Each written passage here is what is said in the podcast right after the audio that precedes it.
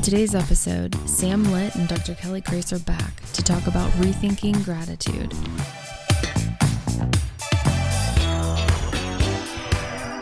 We are joined by Sam Litt and Dr. Kelly Grace. You guys have been diving into some interesting conversations about gratitude. So that led us to today's topic. Why don't you break this down for us, Kelly? Yeah, thank you, Lindsay and Brittany. It's always good having another conversation with you around issues that impact flourishing. It came about in a conversation that Sam, being a wellness ambassador, he's here in the building a lot, doing a lot of things for us, a lot of programming and a lot of work.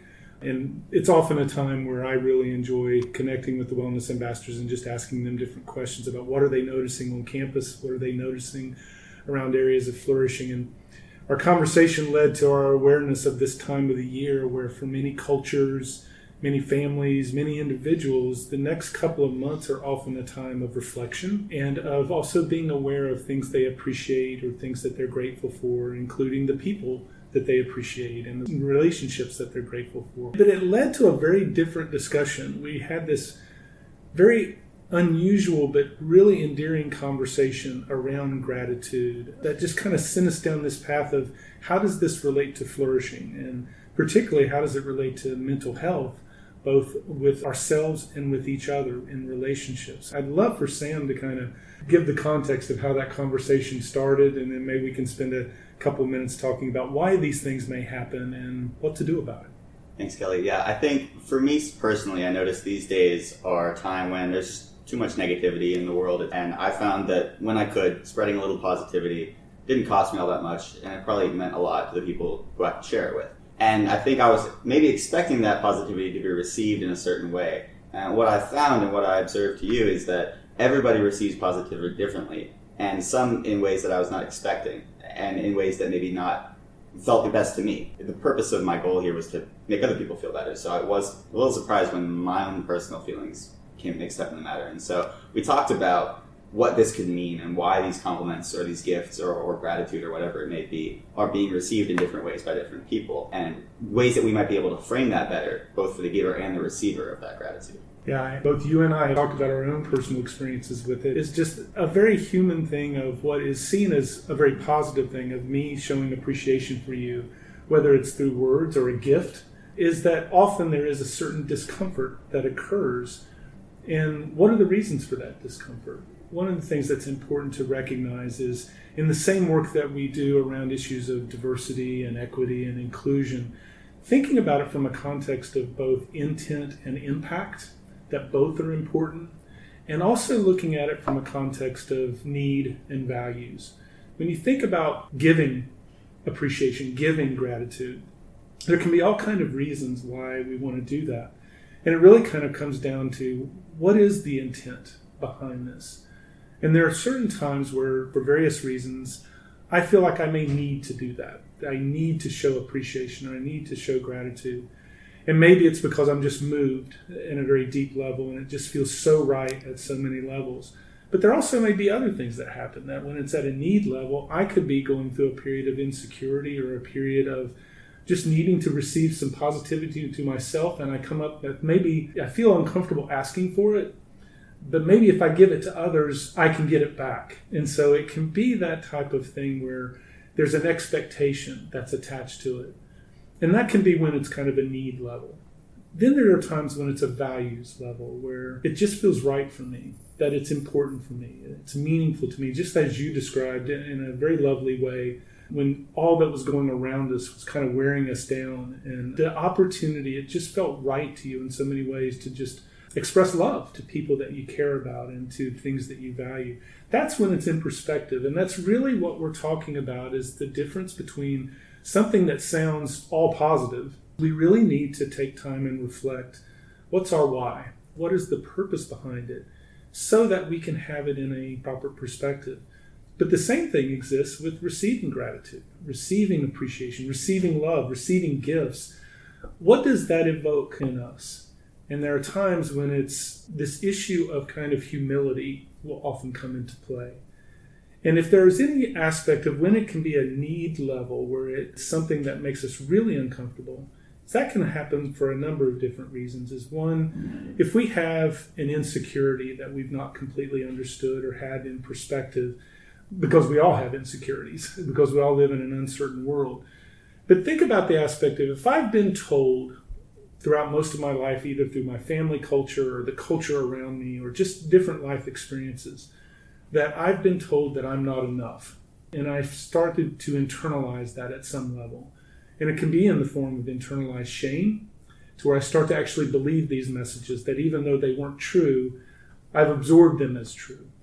So, in a context of if I'm in this place of really not having a healthy sense of self because of what I've come by honestly in my life, to have someone actually show me value and show me affirmation, while on one level that sounds very healing and just what a person would need, it puts them right directly in touch with that conflict. That here, Sam is telling me how much he appreciates me and values me for just who I am. Yet some of the most core people in my life have told me just the opposite. And there's discomfort there that we feel as conflict. I think the other thing it can do is when we feel a sense of insecurity about ourselves, which is basically that core thing of, am I enough? And believing that I don't think I am. If you tell me that I did a great job, one of the first things I'll think about is one, how great is that that you're affirming that? But the second thing is, are you going to expect this from me from now on? So there's this kind of fear. People that experience fear of failure also have a corresponding fear of success. Because if now I get this acclamation for what I've done, are you going to expect this from me every time coming in the future? So it makes me feel uncomfortable. So that's an example where our own sense of normal human insecurities can kind of create a moment of conflict and tension at a time when a person is just expressing a sense of gratitude. But the other kind can be this aspect of value. There are many cultures, um, the cultures around us from the country where we are raised, the culture we're raised, our family culture, where humility is actually a value. It's not false humility, it's not insecurity. It's, I believe, this is a right thing for me to act in ways that are humble when we did a long study, over a decade long study of the uh, empirical assessment of values across cultures, during that time we did a two year cultural sensitivity review with various cultures and looked at their values and said, are there any of these values that are coming up scientifically on our end that we're missing? And the most frequent answer that was coming up is make sure humility is an important value that's assessed. And so there are people that actually believe that it is right for me to recognize that no matter how great as someone is telling me I'm being, I always have more room for growth. I always have more room for improvement. Being the center of attention feels wrong at some level, but it feels wrong for values based reasons. And so at that point, it can be a point of discomfort. What we were talking about is this moment of awkwardness that exists between the giver and the receiver. And what do you do about that? And I think two things that I would love for us all to consider during the next two months when we're reflecting about our lives and where we're going for this next year is to one in a very compassionate not judgmental way is to kind of really challenge and look at the things that may cause us not to feel enough that can kind of fuel that insecurity. And recognize and encourage people to redefine what enoughness really means for them. Enough can be defined by the noise of our culture of outcomes or expectations of others. And for me to be enough, that means I have to be able to meet Lindsay's expectations of me, Brittany's expectations, and Sam's expectations. And that can be widely varied. But what if we were defined enoughness as being about do I have the capacity to clarify what matters to me? And do I have the capacity to act on it? And do I have the capacity to manage the stress of how hard that is sometimes? That's actually what being enough is. Think about that. If the cornerstone of adult self esteem is integrity, then being enough means that I can figure out what matters to me and I can act on it. And that is us being enough. So, encouraging people to reflect on what may be getting in the way of them feeling enough and either reflecting themselves or talking with someone they feel safe or trustworthy or accessing some of the wellness resources that can help us in that journey. When it's a values based level and we're just in this place of awkwardness that I don't like that you're giving me attention because at some level this feels wrong, it's about recognizing that if I constantly put that down, oh, it's not me, uh, no, don't do that type of thing, eventually that starts impacting you and your desire to want to connect and relate with me that I, I'm showing something vulnerable because Giving gratitude and appreciation is a moment of vulnerability too.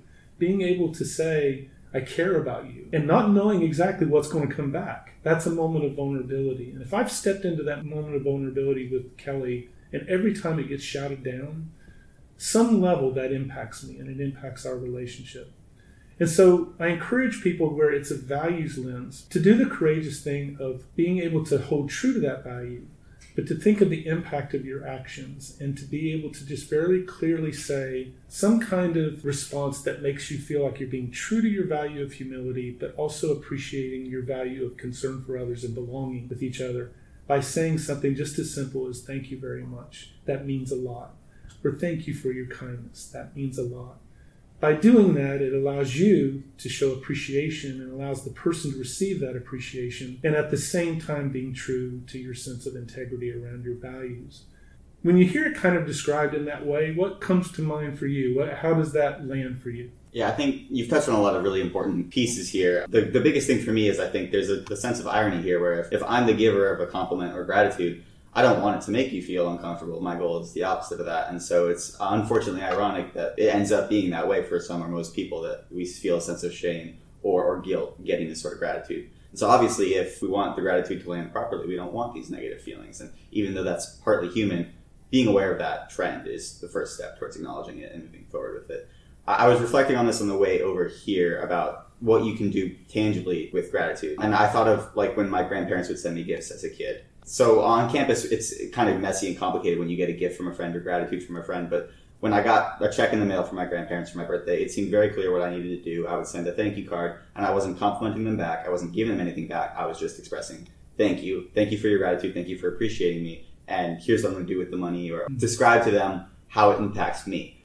And to me, this seems like a very pared down version of exactly what we're trying to do. In this instance, we're just accepting the gratitude and we're not letting any of our own personal doubts or insecurities come into it. We're just seeing their expression as an expression of love and caring for us and expressing that to them just by saying thank you. That model, for me personally in my own life, was just for, oh, this is what I do when my grandparents give me money. But in reality, that's kind of what gratitude really is, is when someone gives me that sort of compliment or that gift or whatever it may be, to recognize what that means for them that they've taken the time to express that love and that care for me and express my thanks for that and, and, what that means to me without deflecting it, without trying to say that I'm not worthy of it or, or it doesn't jive with my self image, to just accept in that moment what they're saying as their opinion and value that love that they're giving me is a really valuable thing that I think everybody can benefit from.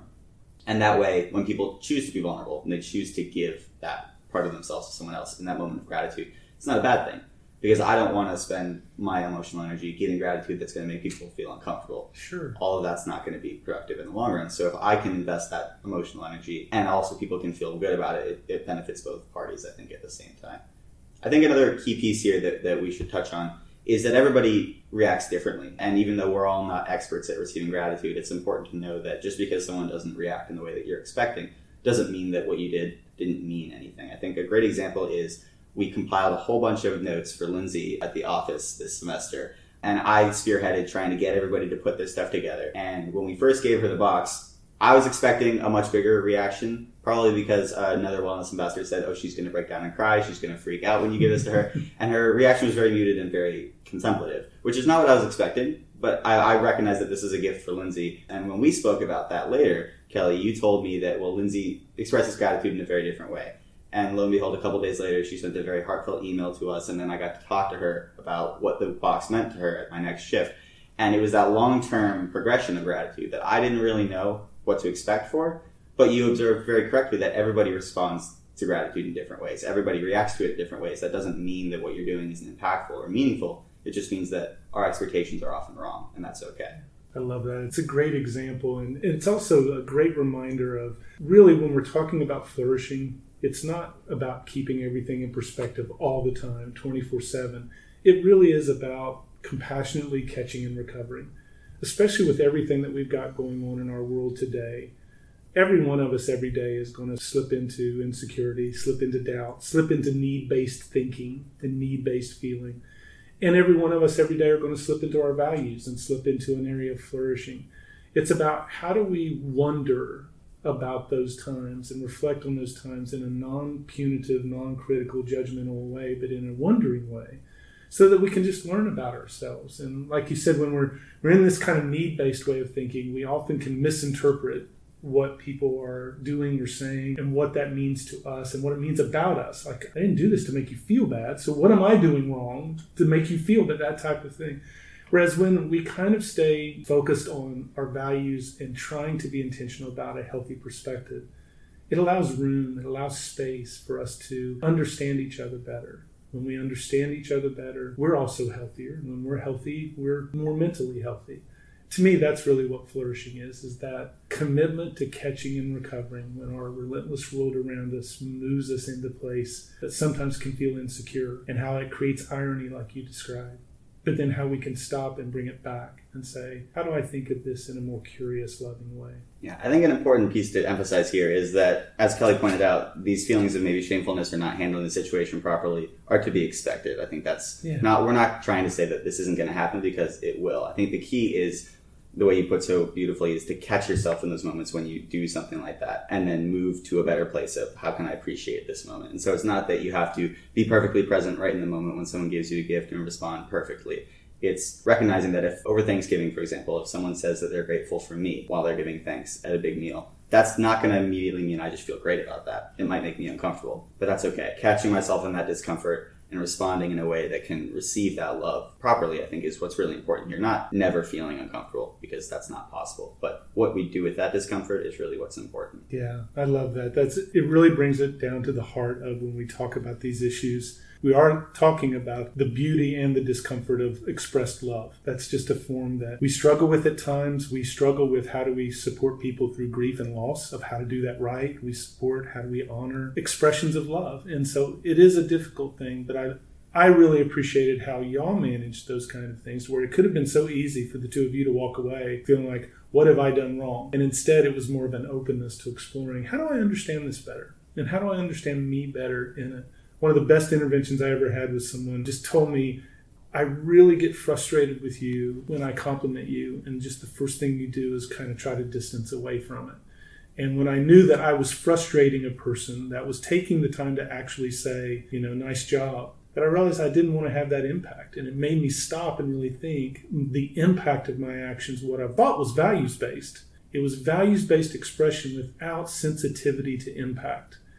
And that's, I think, what is the important thing to recognize in these difficult times. Yeah, I think bringing this most tangibly back to like something on campus, I think often students take time out to compliment what someone's wearing. It's a very small thing, but I think it means a lot when, when someone comes up to you and says, Oh my God, I love the dress you're wearing, or something like that. I think our immediate response is to be like, Let me immediately quickly think of something cute on their outfit so I can compliment them back. What you're doing there is you're deflecting. They took that time and that effort to come over to you and to say that, and a reciprocal compliment is not going to be as genuine because it's it's just a reciprocal compliment. And so you're kind of deflecting that energy. And so, like you put, if you can take that moment to see and realize, well, this person's taking this time, they're giving this effort for me, just accept that, I think means a lot more for that moment, even though it might feel uncomfortable to be like, well, thank you. Thank you for complimenting my outfit. I'm not going to say anything back. I believe personally that that's the best way to go about doing it. And then you can pay that positive energy forward uh, later in the day or something along those lines. That, that's my personal belief. Do you want to talk a little bit about the best ways to show your appreciation or some of the ways that you display that? Yeah, I mean, for me personally, I try and spread positivity in the little ways when I can. My mode of operation these days has been to try and just take a little time, do a little effort that means a lot for other people. I think it's important to note, especially these days, that everybody's struggling and everybody has places where they don't feel great. And so if I can take a time to send a text or write a note or an email, it doesn't really take much time out of my day but it can often mean a lot to the people who I'm giving it to or who are receiving it. And so I think focusing on taking a little time out of your day is the first bit. We all have limited time, but to put that investment in really can be worth it. The second bit is to be genuine about what you're saying. So if I'm complimenting a peer, to talk about how they supported me one time or how they make me feel when I'm with them. If I'm talking to someone who's educated me, to express what their education meant to me or the time that I spent with them, what that meant to me whatever it is that you're talking to them about, the genuineness is really what matters. If you're expressing genuine emotion and genuine appreciation, they can feel that. Uh, like you noted, Kelly, if they're expressing things that are not genuine, that are I'm in need of something, they'll sense that too. And then the third thing is to not be afraid to give that gratitude because everybody's going to feel uncomfortable giving it and receiving it. And after we've talked about, that's just a part of life. But getting over that hurdle and saying, well, I'm being genuine and I have a feeling here that I want, and I have the time to give this gratitude, to step forward into that place of discomfort. Every time we do that, we make our comfort zone grow a little bit, and hopefully the person who's receiving it, their comfort zone can grow a little bit as well. So just the other day, I sent out a blast of emails to my high school teachers who meant a lot to me because right now they're teaching high school in a time that's more difficult than it was, and high school teaching is already hard. And it took me an hour to write 10 emails. And the emails that I've gotten back about how important it was to get this little note really meant the world to me. And it just showed that I just have to type a couple words and I can really change someone's day. I think that's an important thing to remember the power that we have to spread positivity in a somewhat negative world these days. That's great advice. I would add a couple of things is one, taking the time with anything that you're thinking about doing, really discern is it a want or a value or a need?